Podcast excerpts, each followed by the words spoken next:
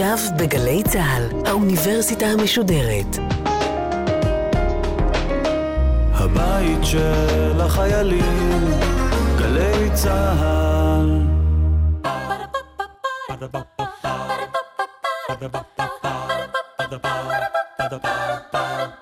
האוניברסיטה המשודרת מציגה מיטב התוכניות מן הארכיון. והפעם אנו מביאים בשידור נוסף את התוכנית המדען העירום. בן שני בשיחה עם הפרופסור עודד אהרונסון על חקר החלל. עורכת ראשית, מאיה גאייר. ערב טוב לכם, האורח שלנו הערב הפרופסור עודד אהרונסון חוקר את האקלים והמבנה של כוכבים. בניגוד למה שאולי מקובל לחשוב, כלי המחקר הבסיסי שלו הוא לאו דווקא טלסקופ שמביט על גלקסיות מרוחקות. פרופסור אהרונסון מתמחה בהפעלה של כלי רכב וחלליות שנשלטים מרחוק, מאוד רחוק. במשך שנים הוא נהג רכב כזה, גשושית של נאסא, שמטיילת על פני מאדים. בעתיד הקרוב מאוד הוא מתכוון להיות חלק מהצוות הישראלי שיעשה היסטוריה.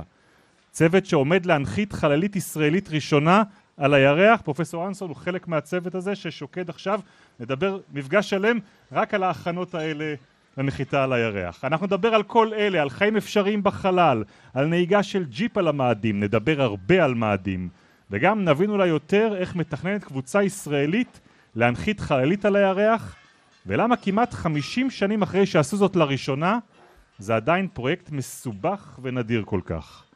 אנחנו במדען העירום של גלי צה"ל, זו סדרת מפגשים עם חוקרים ישראלים בברים ברחבי הארץ.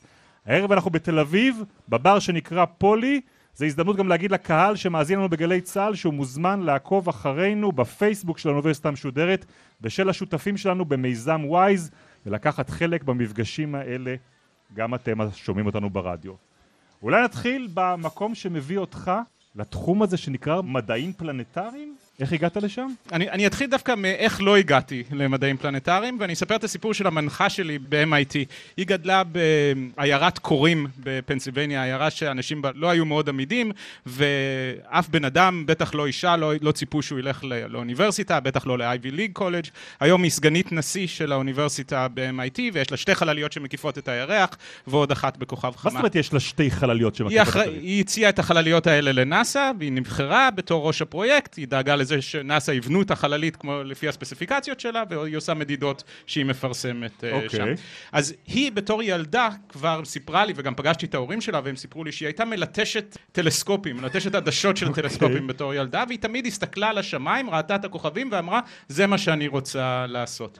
אז זה לא איך שאני התחלתי, יש לי המון הערכה לזה, בייחוד בגלל שאני חושב שזה לא הסיפור שלי. הסיפור שלי, אבא שלי היה איש עסקים, איש עסקים עברנו לארה"ב, אני לא ידעתי מה אני רוצה לעשות כשאני אהיה גדול, חשבתי אולי אני אהיה כמו אבא, הלכתי לאוניברסיטה שנקראת uh, קורנל, הייתי, תמיד הייתי די טוב בפיזיקה, מתמטיקה, התחלתי לעשות דברים כאלה, ואז פגשתי כל מיני פרופסורים והתחלתי לבקש מהם משרה, משרה של uh, סטודנט, וכולם אמרו לי, מה פתאום, אתה לא מוכן, אתה צעיר מדי, לא, לא, לא, חוץ מפרופסור אחד שאמר לי, תחזור שבוע הבא. אז אני כמו ישראלי טוב, חזרתי שבוע הבא, הוא אמר לי, תחזור עוד שבועיים.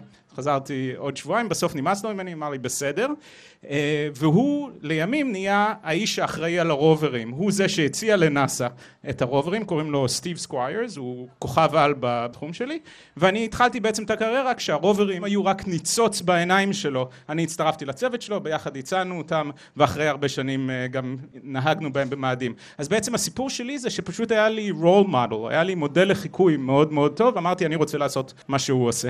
תראה, אני מסתכל על הקהל שיש לנו כאן הערב, ובאופן יחסית חריג אני רואה פה גם ילדים. בדרך כלל ילדים לא מגיעים. אני בטוח שאצל הילדים, וגם אולי אצל חלק מהקהל הבוגר יותר שנמצא כאן, זה תמיד היה חלום. להתעסק בתחום הזה. מלהיות אסטרונאוט ועד לחקור את הכוכבים, כולנו מסתכלים עליהם. מה זה בכלל מדעים פלנטריים?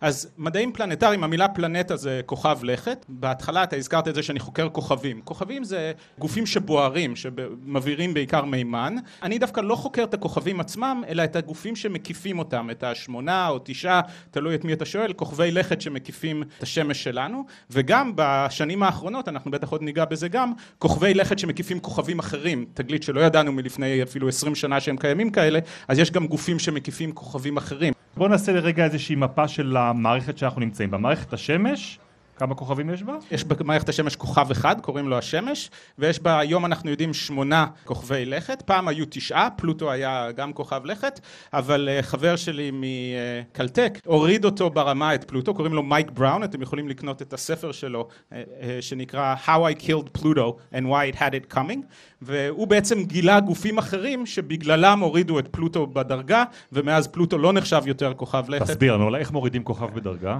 אז מה שקורה זה, את פלוטו גילו לפני הרבה שנים, והוא היה הגוף היחיד שגילו באותו מקום סביב השמש. ואז התחילו לגלות עוד ועוד גופים, שאת כולם ביחד אנחנו קוראים להם uh, חגורת הקייפר. וגילו עוד ועוד גופים שכולם היו יותר קטנים מפלוטו. אז הלוגיקה הייתה, עדיין הייתה מסודרת. זאת אומרת, עדיין ידענו שיש את הכי גדול שקוראים לו פלוטו והוא כוכב לכת, ואת כל היותר קטנים שאנחנו לא סופרים אותם. ברגע שמייק גילה גוף שהוא חשב שהוא יותר גדול מפלוטו, כבר נהייתה בעיה. איך אנחנו משמרים או את ההגדרה של הכוכב לכת ומכניסים גם את הגוף החדש שמייק גילה, או מה שבסוף הוחלט זה שאף אחד מהם הוא לא כוכב לכת וכולם נהיו מה שנקרא dwarf planets, כוכבים uh, גמדיים. קח אותנו, תפרוץ קצת את הגבולות של המערכת הזאת, קח אותנו יותר רחוק, אנחנו יושבים על איזשהו זרוע קטנה של שביל החלב, נכון, נכון של גלקסיה. נכון, כן, הגלקסיה שלנו וכל הכוכבים שקרובים אלינו, כולם נמצאים בגלקסיה ששמה שביל החלב, ויש 100 מיליארד גלקסיות אחרות. 100 אה, מיליארד גלקסיות. גלקסיות, כן, שאנחנו יודעים עליהם ביקום הנראה, ואולי יש אפילו עוד שהאור עדיין לא הספיק להגיע אלינו מהם. כמה מתוך, אתה אומר 100 מיליארד גלקסיות, כמה כוכבי לכת יש בתוכן? מה שאנחנו יודעים זה שיש כמה מאות מיליארד גלקסיות, ובכל אחת יכול להיות 100 מיליארד, 100 אה, מיליון, סליחה, אמרתי מיליארד קודם, התכוונתי להגיד מיליון, אה, כוכבי, כוכבים. לא נתפוס אותך על לא נתפסו אותי על המספר, ובתוך כל הכוכבים האלה, עכשיו השאלה, מתוכם כמה יש להם כוכבי לכת, וכמובן מתוך כל אלה שיש כוכבי לכת, כמה מהם יש בהם אה, תנאים שהם מספיק טובים לחיים, ומתוך כל אלה כמה מהם יש תנאים מספיק טובים שהחיים אכן ייווצרו, וזה קרה, ומתוך כל אלה כמה מהם... רגע, אל תגידי לה קרה, בוא נגיד לה... תנאים שמאפשרים היווצרות חיים. על כמה כוכבי לכת אנחנו מדברים שיש? אז האמת שזאת שאלה אה, מורכבת. אנחנו יודעים שבערך מחצי מהכוכבים שאנחנו רואים, יכול להיות שלחצי מהם יש כוכבי לכת. רובם לא דומים לכדור הארץ, רובם מקיפים את השמש שלהם יותר מדי קרוב, ואז הם הרבה יותר מדי חמים, או יותר מדי רחוק, ואז הם הרבה יותר מדי קרים, אז רובם הם לא כמו כדור הארץ. אנחנו בתור אנשים ומדענים ואפילו פילוסופים צריכים להחליט עד כמה דומה כוכב לכת מסוים צריך להיות לכדור הארץ, על מנת מנת שנחשוב שאולי יש בו חיים.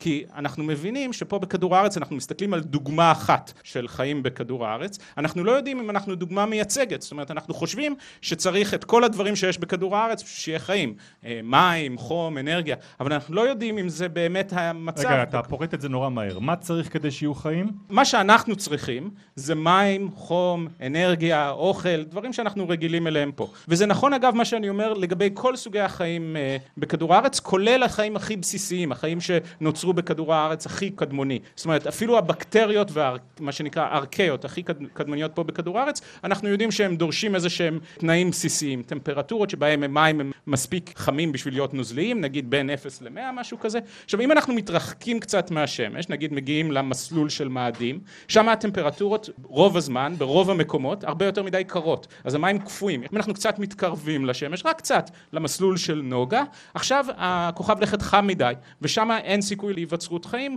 זאת אומרת שאנחנו חושבים שאנחנו איכשהו מצאנו, באנגלית קוראים לזה את ה-Goldilocks zone, האזור של זהבה, זהבה, שזה לא חם מדי וזה לא קר מדי. עכשיו השאלה כמה צר האזור הזה, זאת אומרת, האם זה שאנחנו בכדור הארץ זה איזושהי תאונה קוסמית התנאים פה היו בדיוק נכונים וזה איזשהו פוקס שקרה בתחילת היקום, יד אלוהים, מה שאתה רוצה להאמין, אבל שהיה מקרה מאוד חד פעמי בגלל שהתנאים פה מאוד מדויקים, או שבעצם החיים יכולים להסתדר בכל מיני uh, תנאים. עכשיו הבעיה היא שפה בכדור הארץ, אנחנו כולנו בחדר וכל המאזינים בבית, כולנו קשורים גנטית, זאת אומרת uh, לכולנו בעצם יש אם קדמונית אחת, וזה נכון גם לגבי כל הבקטריות והארכאיות והצמחים וכל מה שאנחנו רואים מסביבנו, אנחנו יכולים להראות שכולנו כולנו נופלים מבחינת גנטי על עץ פילוגנטי זה נקרא, בעצם כולנו יש מספיק קשר גנטי בשביל להבין שנוצרנו מאותה אם קדמונית. עכשיו השאלה היא, בכדור הארץ זה לא מקום טוב לחפש עוד עץ כזה,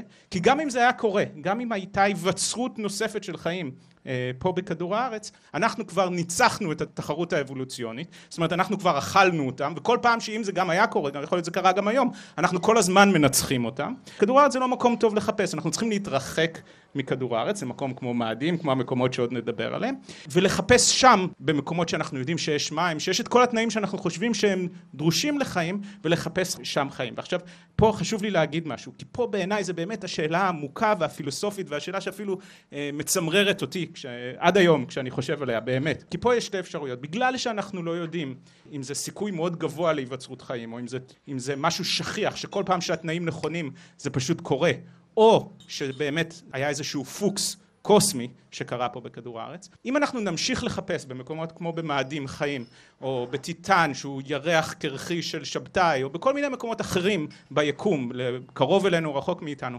ונמצא שאין שם חיים, אז אני בתור מדע, מדע נצטרך יותר ויותר להשתכנע שזה קשה, שאולי באמת אנחנו דוגמה יוצאת דופן, או אולי אפילו יחידה. לחיים ביקום. אבל אם אנחנו נטוס למאדים או למקום אחר ונמצא אפילו עדות אחת, ושוב אני מדגיש, לא איזה אה, בקטריה שהצליחה להגיע למאדים על איזה סלע שאולי נפלט מכדור הארץ. מה זאת אומרת, יכולה להיות בקטריה כן, זה יכול לקרות. איזשהו מטאוריט כן, שהגיע לשם? אז, אז האמת שלנו בכדור הארץ יש אבנים שהגיעו ממאדים, אתם יודעים איפה מצאו אותם? מצאו את רובם באנטארקטיקה. הסיבה היא לא שנופלים יותר אבנים באנטארקטיקה מהחלל, מטאוריטים באנטארקטיקה, פשוט כל אבן שמוצאים על הקרח, אה, היא מן הסתם נפלה מלמעלה ולא באה מלמטה, הרבה יותר קל לזהות אותם. אז אה, כל שנה החברים שלי אה, בחורף שלנו, בקיץ של אנטארקטיקה, טסים לאנטארקטיקה, מסתובבים באופנועי שלג חודש באנטארקטיקה ומחפשים אבנים, מוצאים את האבנים, מחזירים אותם חזרה ליוסטון, שם המרכז של המטאוריטים, וחלק מהם, איזה אחוז קטן שלהם, כולל אבן אחת מאוד מיוחדת ב-1984 שנקראת ALH 84001, The Allen Hills Meteorite, שנמצאה בערים של אלן, מצליחים להוכיח על ידי בועות גזים קטנות שהם הגיעו ממאדים כי התכולה של הבועות גזים האלה ההרכב שלהם הוא אחד לאחד בול כמו האטמוספירה של מאדים זאת אומרת שהם נפלטו ממאדים והגיעו לכדור הארץ. עכשיו יכול להיות שזה גם קרה ההפך זה מסלול יותר קשה להגיע מכדור הארץ למאדים מאשר ממאדים לכדור הארץ אבל עדיין זה יכול לקרות. זאת אומרת שבקטריה יכלה הייתה לתפוס טרמפ או מכדור הארץ למאדים או ממאדים לכדור הארץ. עכשיו למה זה נורא חשוב? כי אם אנחנו נגיע למאדים ונמצא בקטריה שהיא בדודה שלנו, זה סבבה, זה מעניין, זה יהיה בכל העיתונים, זה פרס נובל, אבל זה לא מספק אותי. Okay. כי מה, אוקיי. כמו שאמרתי, מה שמעניין אותי זה למצוא היווצרות חיים שנייה. זאת אומרת, אני רוצה לענות על השאלה הגדולה של עד כמה זה שכיח היווצרות חיים. כי אם אני נמצא במאדים הוכחה לחיים שלא נוצרו באותה בריאה שלנו, שהם לא בני דודים שלנו, אז אני חושב שאנחנו נצטרך להסיק שהיקום שוקק חיים. תגיד לי, כשאנחנו מדברים על מספרים כאלה, על מאות מיליארדים, זה לא הדבר הכי סביר להניח? שאנחנו לא לבד פה? אה, כן, יש הרבה אנשים שמרגישים איכשהו בעצמות שלהם או בבטן שלהם שזה צריך להיות ככה בגלל שהטיעון הטיעון שאתה נתת.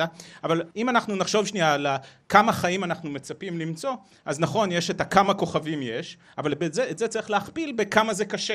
עכשיו יכול להיות שזה באמת נורא נורא קשה ואם הסיכוי של זה זה אחד חלקי מספר הכוכבים אז הסיכוי הוא שנמצא אחד אוקיי? אז אני לא יכול לענות, רק בגלל שיש הרבה, זה מרגיש כאילו זה צריך לקרות עוד פעם, אבל זה לא טיעון מספיק חזק עד שלא נמצא את מה שאמרתי קודם, את הדוגמה השנייה. ממה שאתה אומר עכשיו זה כבר מסקרן, אבל יש גם כן מי שמנסה לטעון שאנחנו חייבים לדעת ולהכיר, כי אנחנו צריכים להכין לנו איזה פלן בי. איזה מקום שאליו נוכל ללכת או לכרות ממנו משאבים ברגע ש, שאלה של הכוכב שלנו יידלדלו. כן. אתה מקבל את זה? אני חושב שהאמירה הזאת זה לא שהיא לא נכונה, אבל זה לא באמת הסיבה שלי. אני שמעתי גם לפני כמה שבועות, לפי דעתי סטיבן הוקינגס אמר uh, משהו כזה שהתפרסם בכל התקשורת. אני חושב שזה מאוד מגניב וסקסי להגיד את זה, ואנשים בטח uh, uh, מתעניינים בלשמוע את זה, אבל אני חושב שזאת לא הסיבה שלי, בגלל, קודם כל בגלל שמשהו אחד שאנחנו כן יודעים על חיים בכדור הארץ, שזה מאוד קשה להכחיד חיים בכדור הארץ. זאת אומרת, הרבה אנשים מדברים על אה, כל מיני doomsday scenario כאלה, שיהיה מלחמה אטומית, זה לא יכחיד את החיים אה, בכדור הארץ. זה יכול להרוג המון אנשים, זה יהיה נורא ואיום כמובן, אבל חיים, אה, אם יש משהו שאנחנו יודעים, הם מאוד שרידים, הם מוצאים דרך. אם חם מדי, אז הם נודדים למקומות יותר קרים. אם קר מדי, אז, אז, אז בקטריות נודדות לעומקים יותר עמוקים מתחת לאדמה, ולכן מאדים גם יכול להיות מקום מעניין. לכן אני חושב שמאוד קשה ל- לעשות סטריליזציה, למחוק את כל החיים בכדור הארץ, ולכן ה doomsday scenario הזה לא באמת מדאיג אותי. כמובן אנחנו חייבים להיזהר מזה, אבל זה לא הסיבה לנדוד לפלנטות אחרות בעיניי. מה הכלי המרכזי שיש למי שעוסק במדעים פלנטריים לבוא ולחקור? זה רק טלסקופ? לא, טלסקופ זה באמת כלי אחד שפעם, אה, לפני 100-200 שנה, אנשים היו מאוד מאוד עסוקים בלבנות את ה... כל המדענים התחרו למי יש הכי גדול, אז למי שהיה את הטלסקופ הכי גדול הוא זה שניצח בתחרות, ככה למשל התגלה, גלילאו גילה את הירחים של אה, צדק, והירחים של שבתאי התגלו על ידי אה, אסטרונום הויגנס, אה, שהיה לו טלסקופ יותר גדול משל גלילאו, אז פעם זה, זאת באמת הייתה הדרך. היום יש לנו טכנולוגיות uh, מעניינות שכבר הזכרת, שמרשות לנו להגיע לשם בהרבה מקרים. קודם כל אנחנו משגרים גם את הטלסקופים שלנו לחלל, מעל האטמוספירה של כדור הארץ, ואז יש לנו ראות הרבה יותר טובה. איפה נמצא זה שהכי מרוחק היום? Uh, קפלר נמצא, אני חושב, uh, הכי רחוק, אם אני לא טועה, מכדור הארץ, זה טלסקופ חלל שמסתכל על איזשהו אזור בשמיים, אני לא בטוח שהוא הכי רחוק, אבל הוא די רחוק מכדור הארץ, והוא מסתכל על איזה אזור שיש בו הרבה כוכבים, והוא מודד האם לכוכבים האלה יש אה, כוכבי לכת, אבל עבורי עוד יותר מעניין מזה, זה היכולת ממש להגיע לשם, לשלוח או אנשים או שליחים רובוטים שלנו לפלנטות אחרות ולהשתמש בהם בתור הזרוע, השלוחה שלנו בשביל לגלות פלנטות. לאיזה פלנטות כבר הגיעו? אז קשושיות בעצם של בני אדם חרשו את מערכת השמש מאזורים מאוד קרובים אה, לשמש, כוכב חמה שהוא הכי קרוב, ועד מערכת השמש החיצונית, אה, עד נפטון, חללית שחלפה ליד הכוכבי הלכת החיצוניים. אז בתוך מערכת השמש פחות או יותר ביקרנו, חלפנו לידם לפחות, זאת אומרת הצלחנו לצלם אותם מאיזשהו מרחק. עכשיו האתגר הבא באמת זה במקומות הכי מעניינים, זה להתחיל לנחות שם ולגעת ולהריח ולטעום אה, מה יש שם, ובחלק מהמקומות גם עשינו את זה. איפה? חלליות נחתו על נוגה, על, כמובן על הירח, על מאדים אה, ואפילו על, אה, לא מזמן האירופאים נחתו על גוף שהוא משהו בין אסטרואיד לבין שביט. בוא נדבר על מאדים. מה כל כך מעסיק אותנו דווקא בו? מה כל כך דומה לנו בו? זו השאלה? כן, אז מאדים הוא באמת תופס מקום מיוחד אני חושב לא רק בלב שלי אלא בלב של הרבה אנשים והסיבה היא שמאדים הוא באופן, הוא המקום הכי קרוב שהכי דומה לכדור הארץ זאת אומרת הגוף הפלנטרי אמנם הוא, זה לא כוכב לכת זה ירח אז הוא הירח שלנו הוא הכי קרוב והכי קל להגיע אליו אבל הסיכויים שיש חיים בירח ושהוא ישמש בסיס טוב לחיים שלנו בעתיד הוא יותר נמוך. מאדים הוא כוכב לכת שבעצם יש בו את כל המינרלים שיש לנו פה בכדור הארץ, יש בו די הרבה מים שרובם במצב של קרח קפוא, יש לו אטמוספירה אמנם דלילה, פי 200 יותר דלילה מהאטמוספירה שלנו, אבל עדיין אטמוספירה שמגנה על מי שנמצא על פני השטח בפני מטאוריטים קטנים שאחרת היו חודרים ויוצרים מכתשים ואולי פוגעים באנשים, זה אחת הסכנות של אנשים בירח שיפגע בהם מטאוריט קטן, כי זה קורה כל הזמן, קורה גם פה בכדור הארץ, אז מבחינת המקום הכי קרוב והכי סביר לחיים, התשובה היא מאדים. ולכן, בגלל מה שדיברנו קודם, בגלל השאלה הגדולה, החשובה, העמוקה, הפילוסופית, של האם זה קרה, אני חושב שבאמת כל האנרגיות של האנושות, לפחות האנשים שמתעניינים בתחום הזה, הן מופנות למאדים. כמה זמן לוקח להגיע לשם? בטכנולוגיות של היום לוקח משהו כמו שבעה שמונה חודשים, תלוי בדיוק בסידור של הכוכבי לכת, אפשר לעשות את זה קצת יותר מהר, עם מנועים קצת יותר חזקים, קצת יותר לאט, אם אתה עושה את זה במסלול קצת יותר בטוח, ככה שכשאתה מגיע למאדים, אם אתה מפספס איכשהו ולא מצליח לנחות, אז החללית חוזרת באופן טבעי חזרה לכדור הארץ, אז זה משהו כמו קצת פחות משנה. ומה הקושי הכי גדול בלהגיע לשם?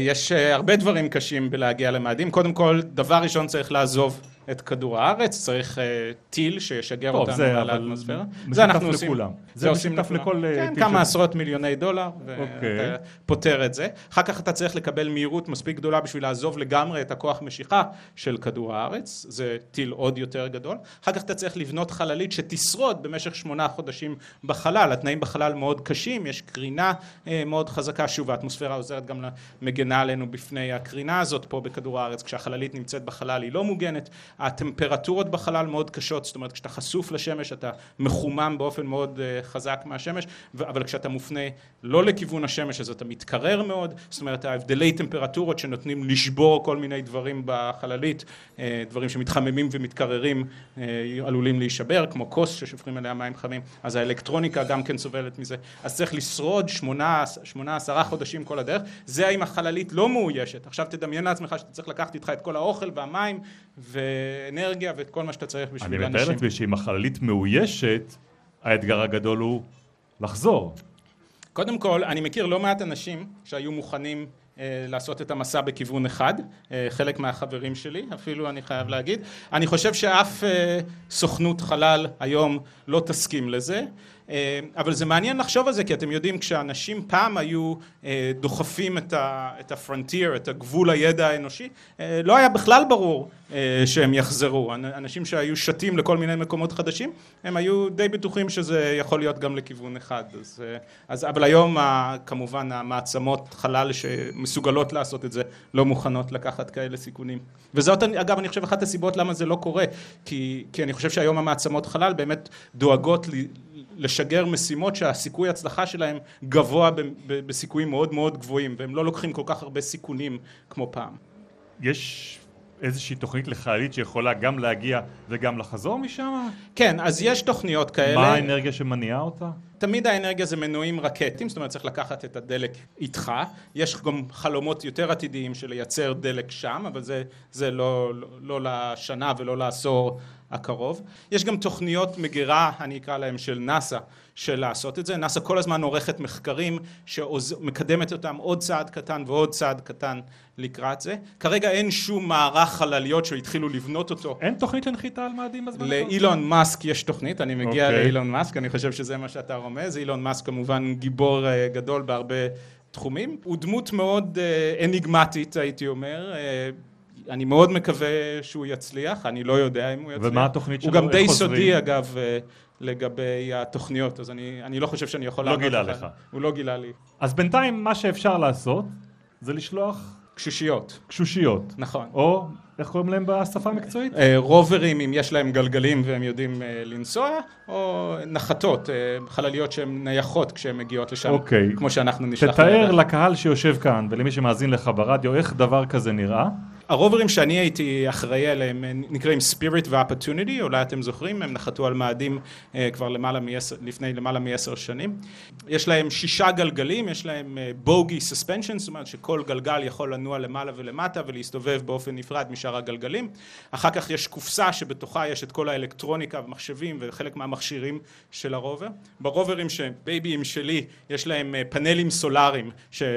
דרכם הם קולטים שמש וזה מקור האנרגיה שלהם ואז יש להם מין עמוד כזה שעליו יש מצלמות בשביל להגביה אותם מעל הקרקע כמו שאנחנו עומדים בגובה של בערך מטר וחצי שתיים גם לרוברים יש כזה עמוד עם מצלמות ועיניים וככה בעצם אה, נוהגים ברוברים. ברובר החדש יש מקור אנרגיה שפועל בדעיכת אטומית אז הוא לא צריך את הפאנלים הסולאריים אבל כל מה שתיארתי נכון רק יותר גדול.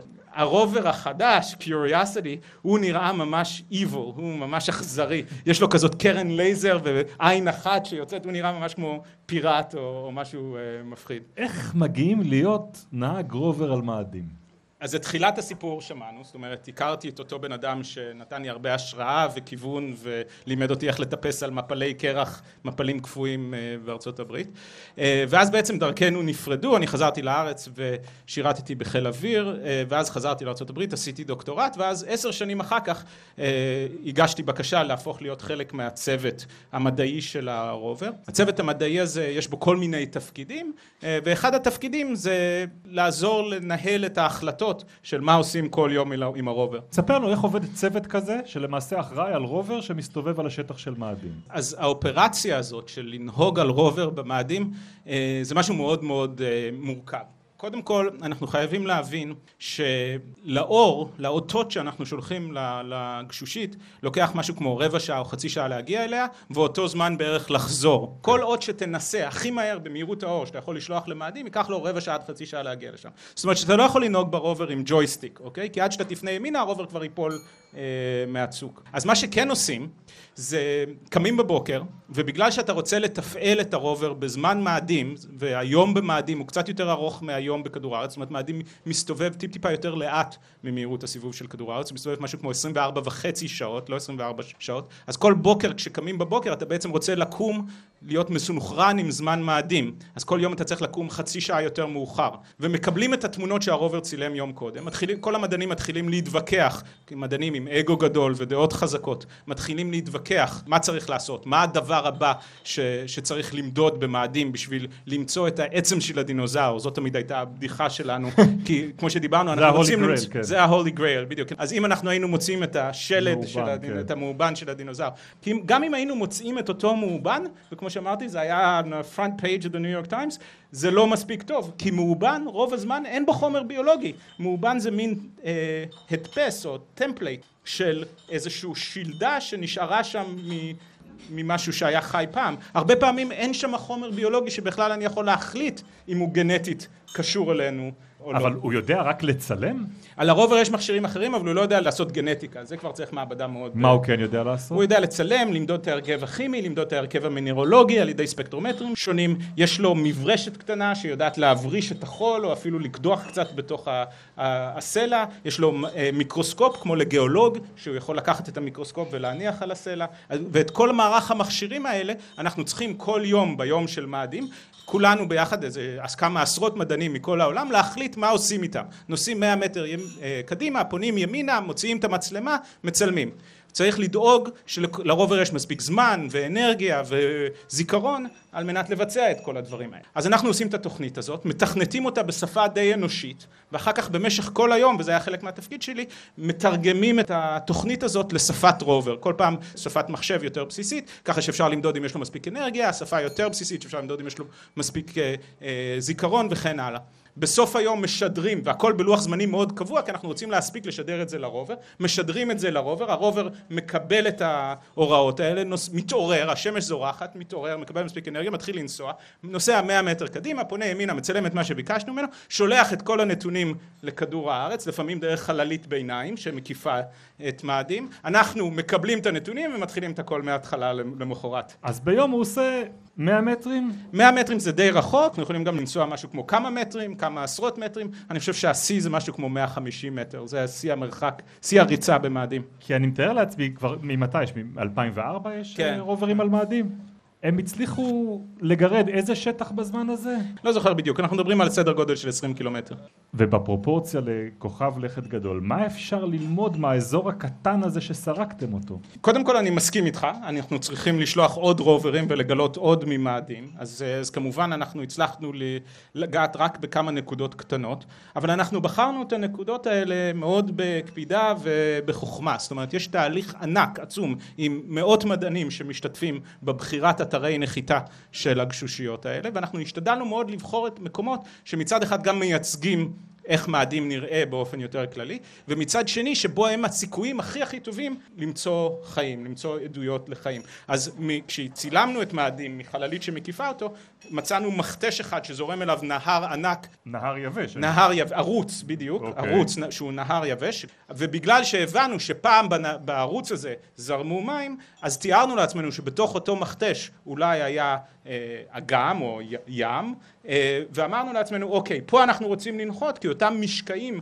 מאותו ים שאולי פעם נוצר שם בטח אנחנו נצליח לג... לגרד אותם איכשהו עם הרובר ולחפש שם חיים בדיעבד אגב לא מצאנו את אותו אה, אגם ענק מצאנו עדויות אחרות למים אבל לא מצאנו אגם ענק באותו מכתש איך מתחלק צוות? איזה סוגי אנשים עובדים בתוכו? בצוות של נאס"א כמעט תמיד יש צוות הנדסי וצוות מדעי, אוקיי? אני הייתי, כמו שתיארתי, בצוות המדעי אה, של הרוברים וגם של חלליות אחרות, שונות. ומה, הנדסי תפקידו לתרגם את מה שאתה רוצה ללמוד לפקודות הצוות הרובוט? ההנדסי יש לו כמה תפקידים, קודם כל התפקיד הכי חשוב שלו זה לבנות את החללית הזאת שלנו, אה, ואחר כך לתפעל אותה אה, במאדים. מה הגילוי הכי משמעותי שהרוברים האלה מצאו על מאדים? אה, אני חושב שהגילוי הכי משמעותי שהרוברים האלה, וזה גילוי האמת שגם קשור בהמשך ש, של הסיפור שקשור לרובר קיוריוסיטי, שהמשיכה את, בעצם את אותו חיפוש אחרי מים ועדויות למים ועדויות אה, לתנאים שמתאימים לחיים במאדים, זה שמתחת לפני השטח של מאדים, בפני השטח קשה למצוא מים זורמים, אבל מתחת לפני השטח של מאדים יש הרבה מקומות שבהם מים היו במצב נוזלי לאורך זמן, הצליחו לשנות מינרלים, לייצר מלחים, דיברנו גם קצת על, על uh, הימצאות מלחים במקומות מסוימים במאדים, ולכן אלה הם אזורים שבאמת מאוד מזמינים uh, לחיים, לחיים לפחות מיקרובים להימצא. פרופסור עודד אהרונסון, אל תלך לשום מקום. אנחנו נפרדים עכשיו מהמאזינים שלנו בגלי צה"ל, הם ישובו לשמוע אותך בחלק השני של התוכנית הזאת. שישודר בשבוע הבא. אבל עד אז, נגיד להם וגם לקהל כאן בבר בתל אביב, לילה טוב ולהתראות במפגש הבא.